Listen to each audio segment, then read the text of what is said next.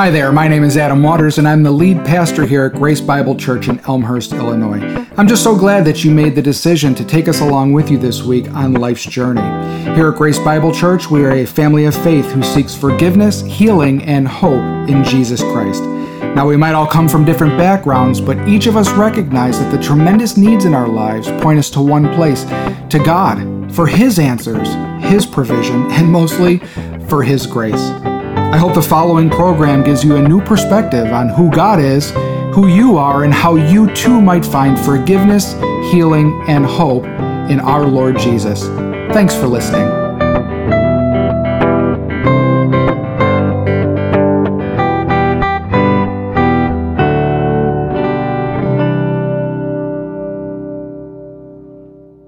In my recovery circles, we have a phrase called white knuckling. White knuckling means when we are being bombarded with temptation or the desire to use drugs or alcohol or really anything. It applies to anything in life. And having a desire to want to not commit a behavior, to not sin against God, white knuckling refers to the idea of holding on as tight as we can, all the blood being blanched out of your knuckles as you seek in your own power to not do the thing that you're trying so hard to do. Doesn't that sound like some of the Christian life sometimes? That we know what it is God wants from us. We know what we should or should not be doing because we get the consequences from it. But instead of weathering the temptation well and trusting God and His power in us, we end up holding on tighter and tighter. Well, I have news for you. Your grip is not tighter than your temptation.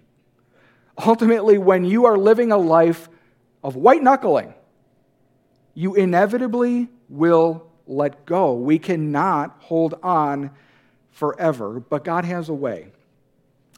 Today, we're talking about a season or a wilderness of temptation. We're in a series on wilderness experiences. Uh, last week, we talked about Moses' wilderness experience and what he found in the, the backside, the far side of the desert, about who God is, what God's plan for him was, and how he was supposed to go forward. But this day, we're going to talk about another type of wilderness a wilderness of temptation, those seasons where we're just being bombarded with ideas and thoughts and impulses to do the very thing that God calls us to do or not to do. Maybe you're in one of those seasons now. Honestly, I feel like I'm in the desert most of the time. When I say wilderness of temptation, I'm not just speaking about the big sins. It's easy for me to get up there and talk about this, and immediately our mind goes to sexual temptation because it's so powerful. But I want you, as you sit here today, if that might be what's going on with you, that's fine. But for others, I want you to take it out of the realm of what we call the big sins, you know, the bad ones, and put them into the realm of what I call the other bad ones, like gossip, or distrust, or unbelief, or anger. There's a lesson for all of us here, regardless of what our temptations look like and how we feel them from day to day. I mean, think about it. We can be tempted to be lazy, tempted to keep up with the Joneses, a temptation to fear in the face of God's clear promises to care for us and to protect us. Those are as intense of temptations as the others. But there's good news. We can find victory in the wilderness of our temptation by being prepared and by trusting God's word in the face of that temptation. We need to know this. We got to get through this. Because if we don't understand how to face temptation and to understand temptation and what is actually going on in our hearts in these moments, we are destined to failure. Because we will try in some way, in our own strength, to push back against that temptation. I talked to a lot of guys who struggle with uh, addiction to pornography, sex addiction. And what they do is they put these things on their phone and their computer programs in order to prevent them from even accessing the sites. And they say, This is enough. I'll place another obstacle between me and my sin. Or every time I'm tempted to do something, I'm going to take a 10 or 15 second time out and I'm going to pray. The longer we continue to live in a way that seeks to place something between our own impulses and the way we express those impulses without addressing the core issues, without addressing the desires that drive us, we're going to continue to try to kill the tree by picking its fruit. We're going to continue to try to manage our behavior instead of confessing our heart.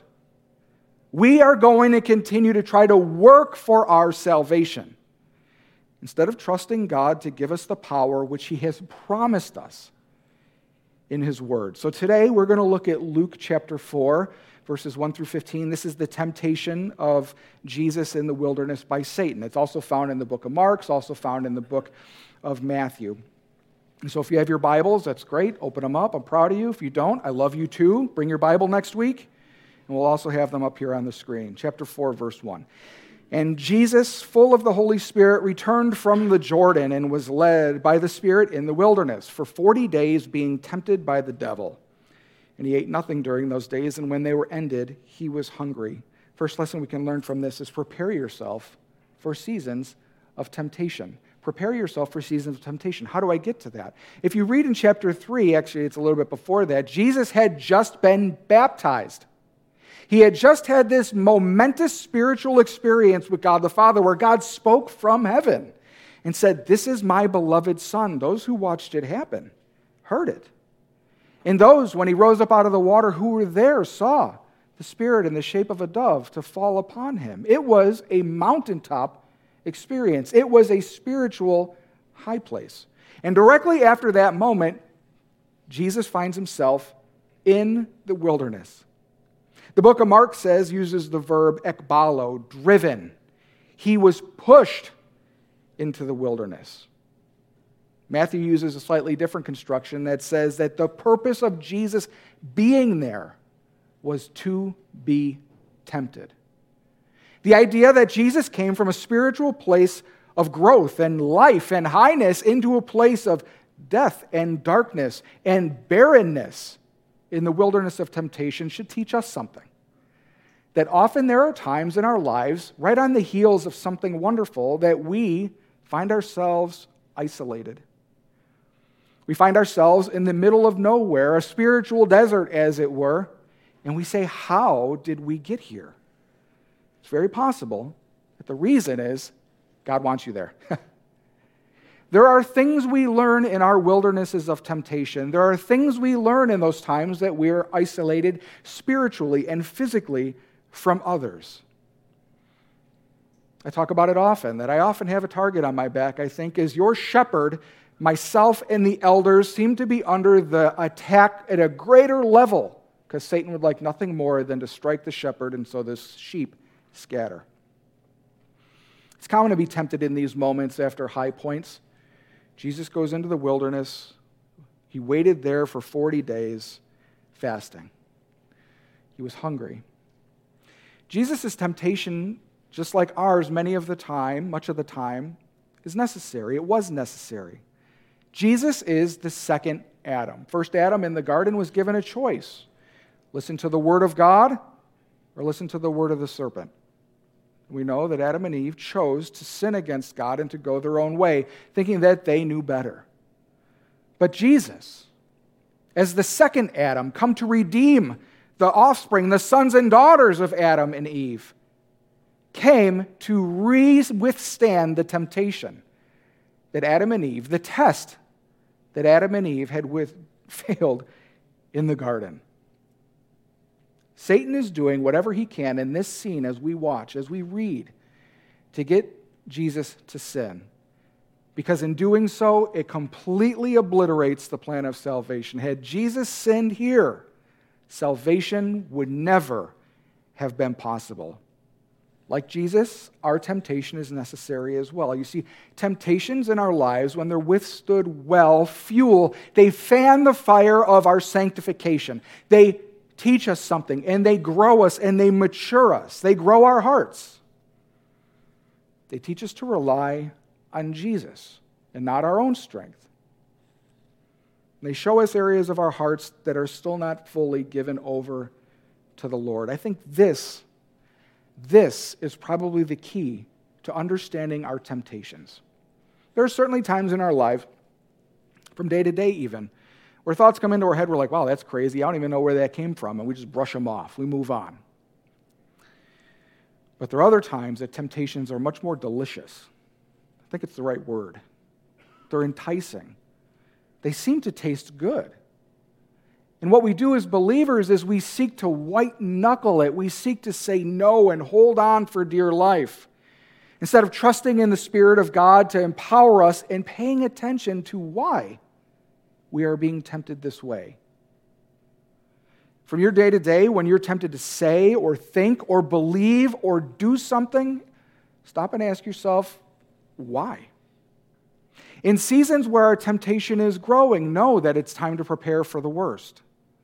It's in these moments that we need to get ready, double down in our relationship with the Lord, where we're in His Word more, we're praying more, we're re- cultivating our relationship with Jesus Christ more and more. For those of us who are believers, those of us who are children of God, saved by faith through grace, we are secure in our salvation. Anything Satan says, any sins that we commit because of God's goodness and our abject inability to save ourselves, God has made us secure. He has secured us. But the devil would like nothing more than to steal our joy. the devil would like nothing more than to ruin our testimony of God's goodness.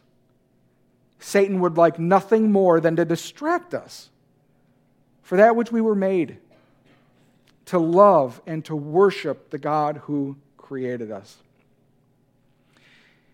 and he would love to shame us so that we don't even try. What's the point? You've already failed so many times. Give it up. You're not really a believer. Of course, it's not all Satan's fault. We can also go through the wilderness because of our own sinful choices, can't we? I've been there. I've been there. And I know some of you have been there too. I know some of you are in that place right now. You've sinned in the past, and instead of repenting and believing and obeying, you go a little bit further into that darkness. And before you know it, we can say, Where am I? I don't even know where I am anymore. I don't know who I am anymore. It's the nature of our sin. Sin is deceitful and addictive. I talk about my addiction struggles. I talk about the people that I work with who have addiction, and we talk about that addicts just seem to have a really bad case of the human condition. But the truth is is we all have the human condition. Sin is addictive for the non-drug addict as much as it is for anybody else. We sin once when we don't address it through God's word, we don't address it through God's spirit and seek forgiveness, it grows us deeper. It takes a hold in our heart, and we walk deeper and deeper into the woods. And Satan knows this area to tempt you, and so he will exploit it again and again. So be ready. Be prepared. Know that that day will come and trust in the Lord so you may withstand. So, what do we do though? So, we've talked about sort of temptation and where it's coming from, why we have it, seasons of temptation, but what do we do if we find ourselves in the wilderness? Well, let's take a look at what Jesus did. What Jesus did ultimately is he relied on the Word of God when resisting temptation. Rely on the Word of God. Verse 3 The devil said to him, If you are the Son of God, command this stone to become bread. And Jesus answered him, It is written, Man shall not live by bread alone. Let's look at the devil's strategy here. He strikes at the character of God. He strikes at the character of God. He's not really tempting Jesus about his identity as a son of God. What he's saying is, is if God's really good, he would have given you something to eat. If God were really good, he wouldn't make you be out here for 40 days starving, being tempted by me. He'd be providing for you. God's withholding something good. We see the same strategy. The devil's smart, but he only has a few plays in his playbook. And if we look close enough, we're going to see that he's using the same one again and again. This is the same strategy that Satan used in the garden with Adam and Eve. Did God really say? Is God really good? Will he really provide for you? When we look at these three temptations, we'll see that that's really what Satan is saying that God is not good and you cannot trust him. Satan seeks to speak to our mind, to create doubt, to facilitate circumstances in our lives that will tempt us to sin against him. Now, think about what this must have looked like for Jesus. Jesus, though God in the flesh, he's still flesh. He's a man in the desert, in the wilderness. Satan is not flesh, he's a spirit. So Satan is this other type of being, Jesus is this human, fleshy person, okay? So when we talk about Satan and Jesus meeting in the desert, this is not Jesus God meeting Satan spirit. This is Jesus man hearing the voice but not seeing the shape. This seems to me a whole lot like our day to day life, doesn't it? That when we live, we don't have Satan in before us, looking at us, and we see him tempting us. We hear his voice. We hear him speaking to some place in our heart. So Jesus knows exactly what we go through when we withstand this. We hear doubts in our mind. You're not really a child of God. Or you're bound to fail, or you might as well just do it again. Or I'll really focus on it next week. We can be tempted from without. There is no doubt. That's what we see here happening here. Satan is tempting Jesus from without. But certainly, temptations and ultimately temptations come from here. Come from here. The famous phrase, the devil made me do it. The devil made me do it. The sooner we come to terms with the fact that we have sinful hearts and anything can spring out of this place. And it's for this reason that Jesus came to die. The sooner we can come to terms with the fact that we're never going to be able to white knuckle our life through these temptations we must rely on the power of God because there's nothing good within us to rely upon. It has to be on the spirit within us. James 1:14 and 15 says, "But each person is tempted." He says, "Don't let anyone say God's tempting me." He says here, "But each person is tempted when he is lured and enticed away by his own desire."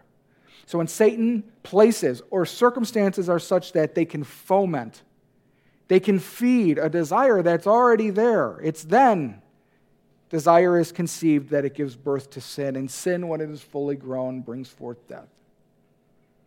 Temptations that come from within us are issued from our old self. Did you know that you have two people living inside of you? It's true. We have the old person that existed before we were saved by Jesus Christ, before a new spirit and heart was implanted into our body, into ourselves.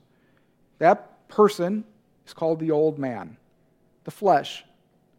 But the moment we trust Christ, we are given a new person. It says in 2 Corinthians that we are made new. We are new creations in Christ. And that He gives us His Spirit, and our spirits are made alive in Him. But temptations that come come from a corpse, come from a dead man that no longer owns us nor has right to what we do, say, or think for we are made new. Therefore, it's an important piece. We should push back anytime we're tempted to believe that we should identify ourselves with our temptations. I don't know. I mean, maybe you can relate. Maybe you think about some pretty bad things. Maybe you're enticed and desire out of your sinful heart to do some pretty sinful things, and you think, Oh my gosh, I'm that kind of person. Oh my gosh, I'm that thing. Oh my gosh, this is who I really am. That's who the dead man who lives in you is. You're now a child of God. And it's out of that heart and spirit that God is calling you to live.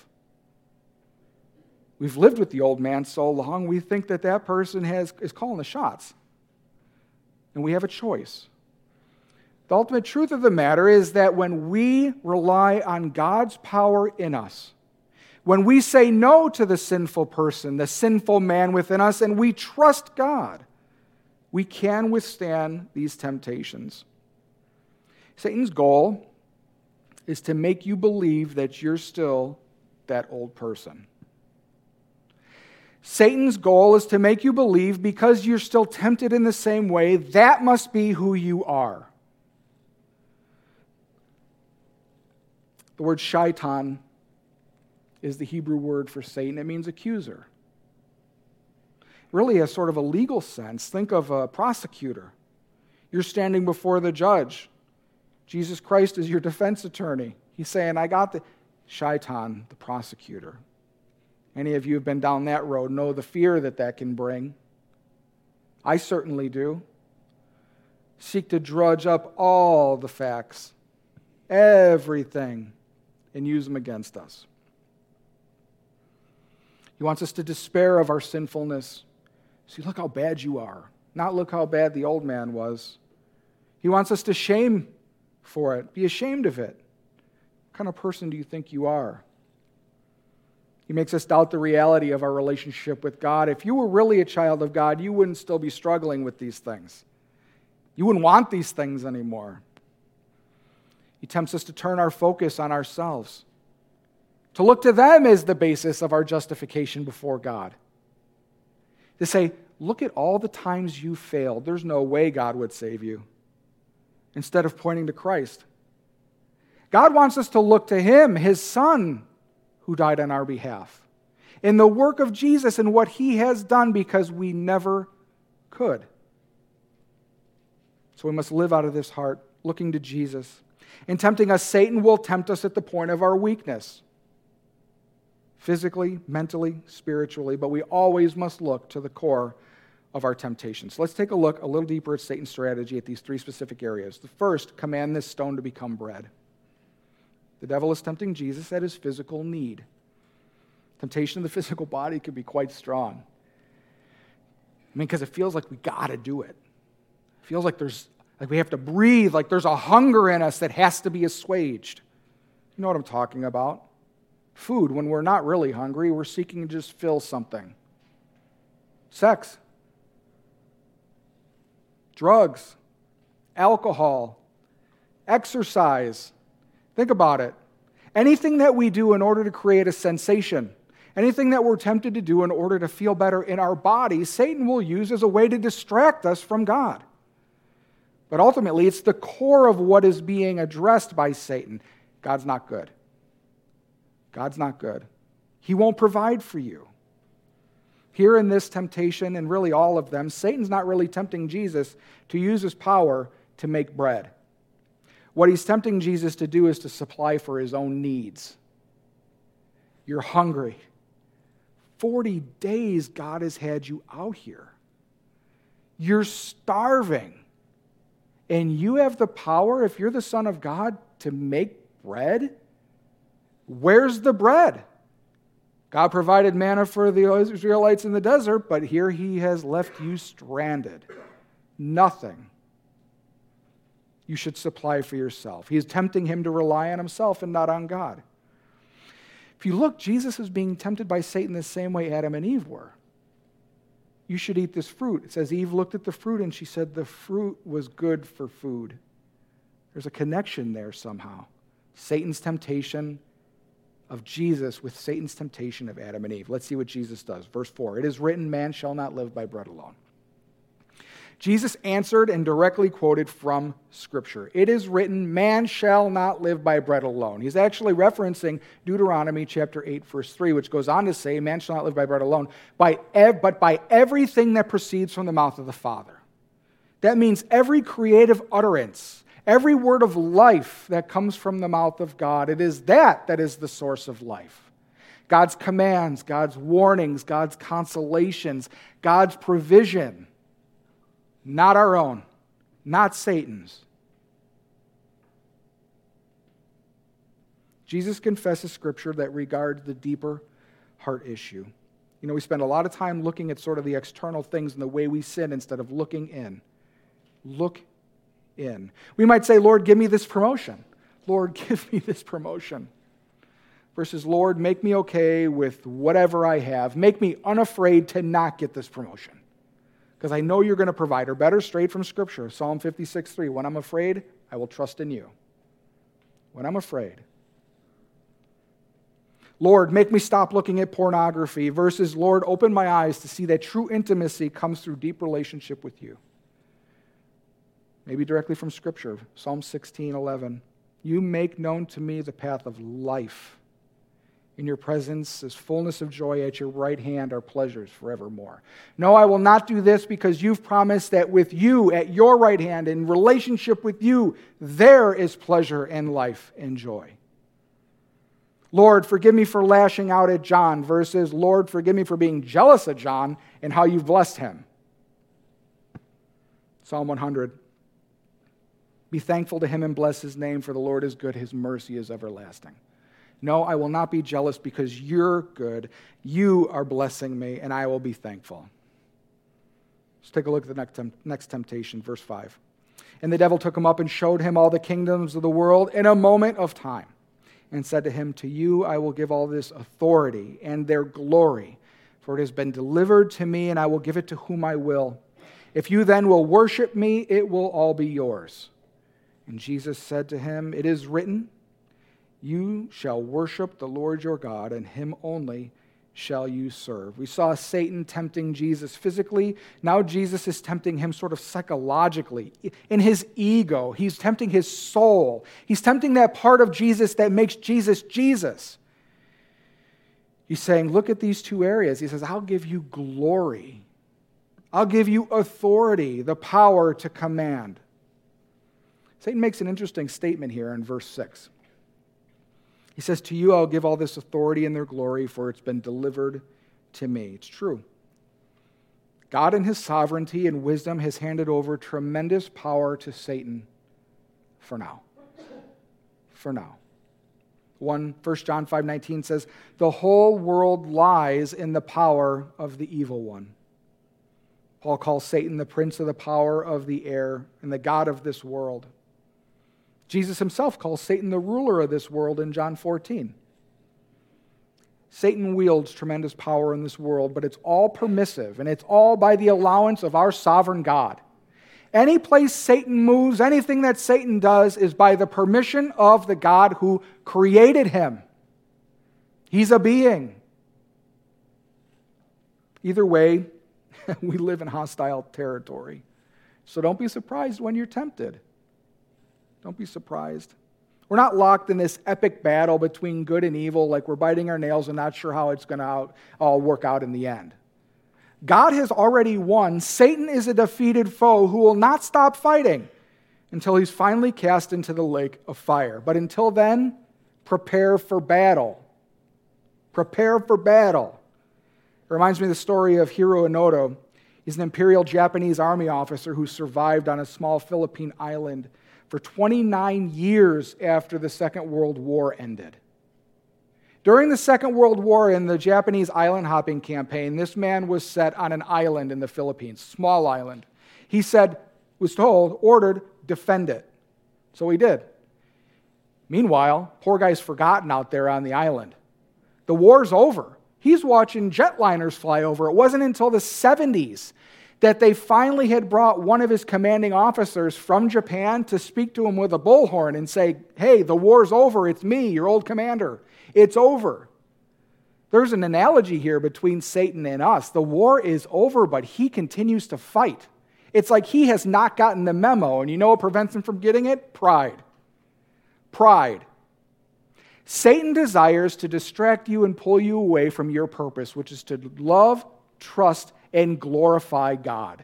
And he will find any way that he can to do it, even tempt somebody with something they already have. Look at the temptation. I will give you authority and glory of all the kingdoms of the world.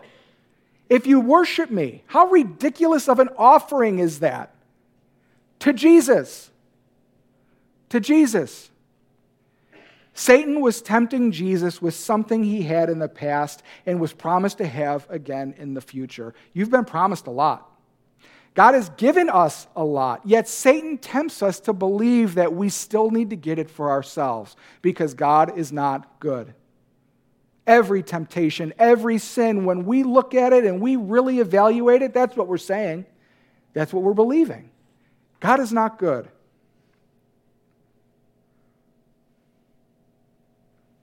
Jesus was promised by the Father to be returned to glory and authority where he sits right now in session with the Father at his right hand, interceding for us and praying for us. What Satan is doing is tempting Jesus regarding the means again.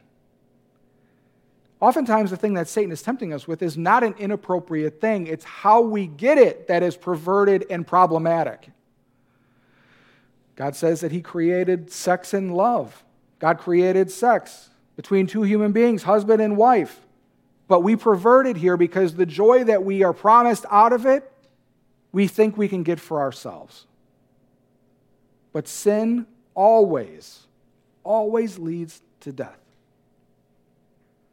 When we, what he's doing is he's saying, don't wait for God to act, do it now. In fact, I'll help you, I'll give it to you. Why wait? Why wait? Just bow. The truth is that we have been promised more than we can ever imagine. We have so much. The whole Bible is full of promises for our good and our, and our glory and our love and our, whether in this life or next. But every time we short circuit God's will for our life, to get something our way or according to our timeline, we bow either to Satan or to ourselves. Think about that. When we have a promise of God and we know it's for us, and we decide to do it our own way, we end up worshiping ourselves or worshiping Satan. That's a strong statement. We need to understand we cannot pull punches when it comes to what we're actually dealing with. The question, you know, one time, I should have asked him before he said this. One time, say Calvin did something. I said, Why'd you do that? He said, Because I'm an idiot.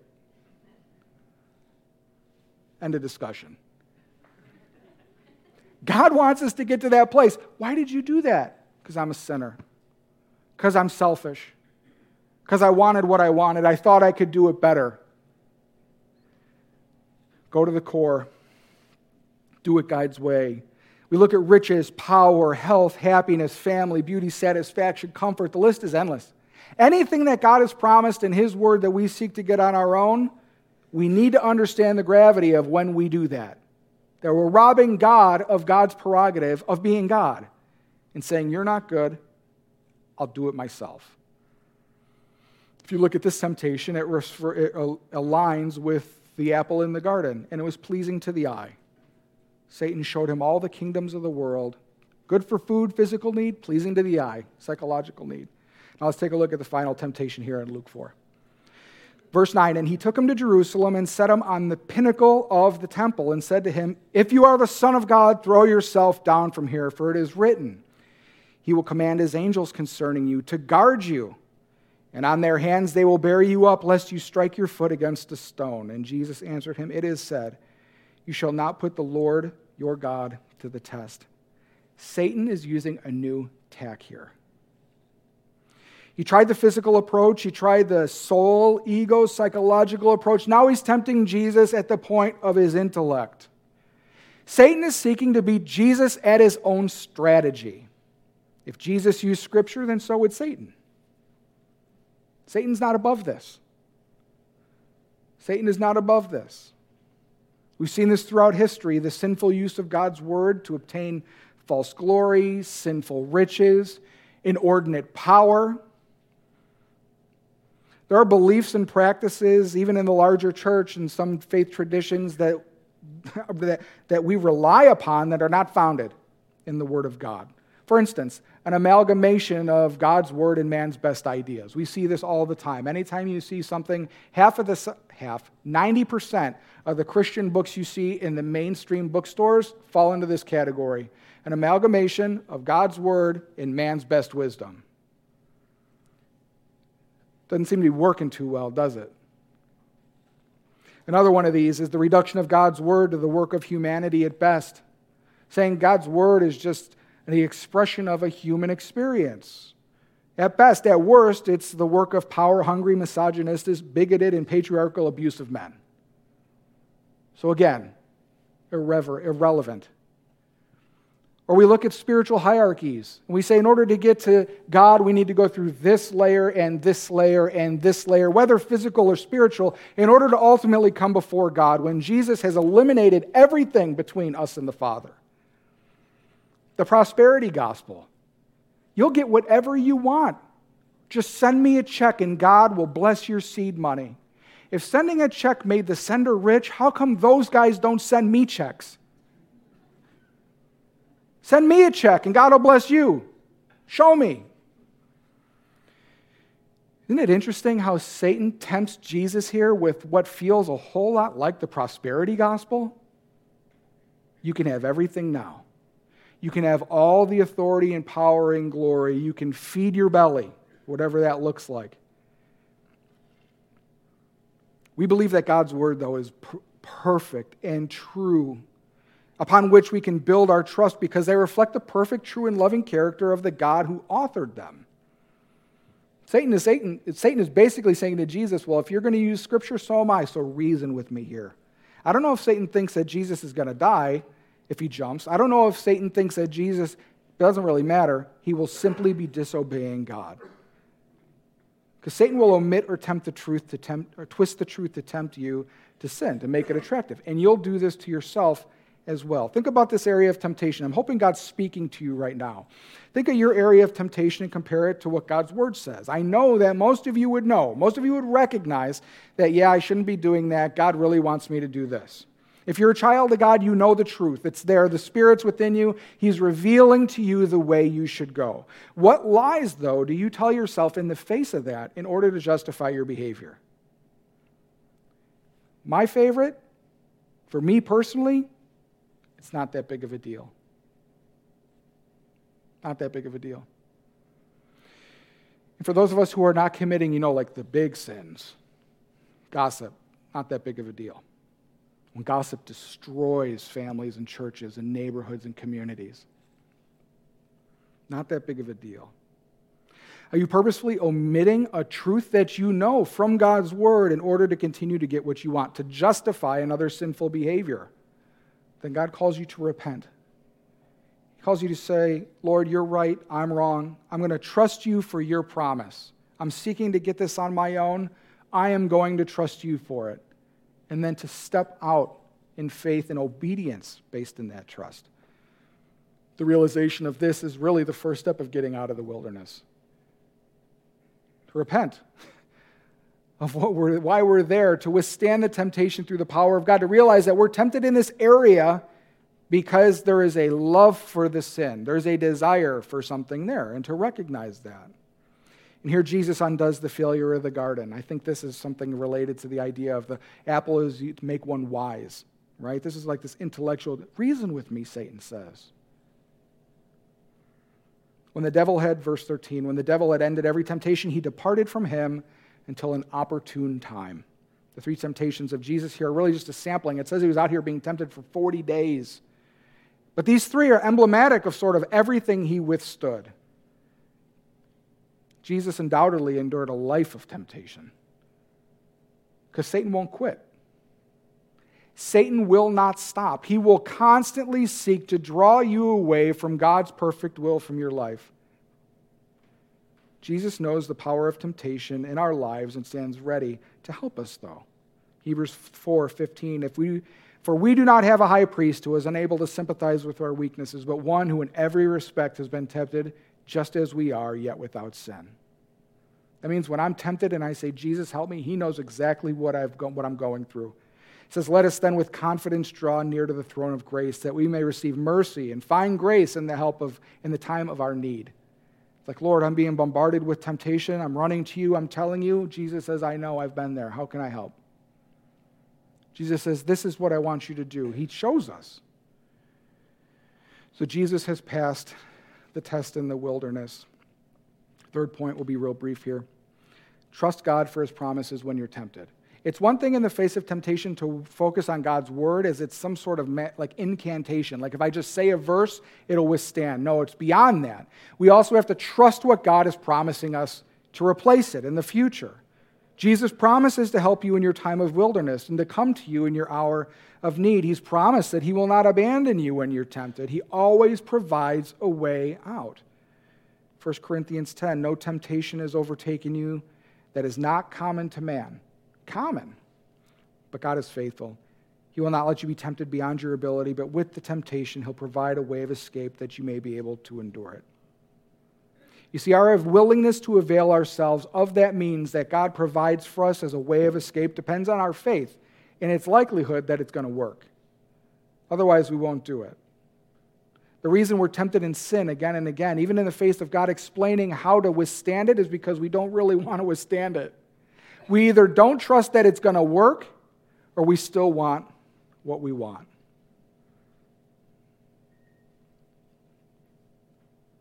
All right. For, verse 14 Let's look at the end. Let's see what happens right at the end. And Jesus returned to the power of the Spirit of Galilee. So he entered the wilderness with Spirit. He exited the wilderness with the Spirit. And a report about him went through all of the surrounding country. And he taught in their synagogues, being glorified by all. The very thing Satan offered him, if he, if he bowed down to worship, is what Jesus ended up getting at the end glory. Glory. So, where are you? Where are you? It's been my prayer that God has been speaking to you while I've been speaking, hopefully cleaning things up that I probably didn't say right, and applying it to your heart in a way that's pure and true. So, where are you? For those of you who are not in a season of temptation right now, get ready. Prepare yourself for seasons of temptation. For those who, of you might, who might be in the thick of it, even right now, remember that we need to rely on the Word of God when resisting our temptation. But regardless of where you are in your walk these days, trust in His promises. Trust in His promises. I can tell you victory over temptation is possible. I can tell you. Because Jesus has already won it. He's already won it. Victory over sin in our lives is possible. You may feel like I'm never going to get through this. You will. You will. We need to prepare. We need to rely on God's word and we need to trust in his promises. Let's pray. Heavenly Father, we, um, we come before you, Lord, uh, with grateful hearts for what you have done on our behalf through your Son, Jesus Christ. We know in ourselves we will not white knuckle anything for any period of time. Father, we know that we try in our own strength to, to, to create obstacles between us and our temptation or us and our sin. Lord, forgive us of that. Forgive us of not trusting you and your power, of utilizing your word and everything that proceeds from your mouth when defending against Satan and his lies. We pray, Lord, that this day would be the day that we laid down any human attempt to push back against Satan and to trust you in your provision, your word, and your promises. We thank you, Lord, for Jesus, that the battle is won and that we just simply walk in the skirmishes of life. It's in His name we pray. Amen. Pastor Adam here. Well, I want to thank you for tuning into Grace Bible Church, and I would love to hear what you thought of today's program or of ways that we can be praying for you and with you. So check us out on social media at GBC Elm. Also, if you would like to support our ministry, you can give securely at our website at www.gbcelm.org. Now remember, God loves you, and so do we.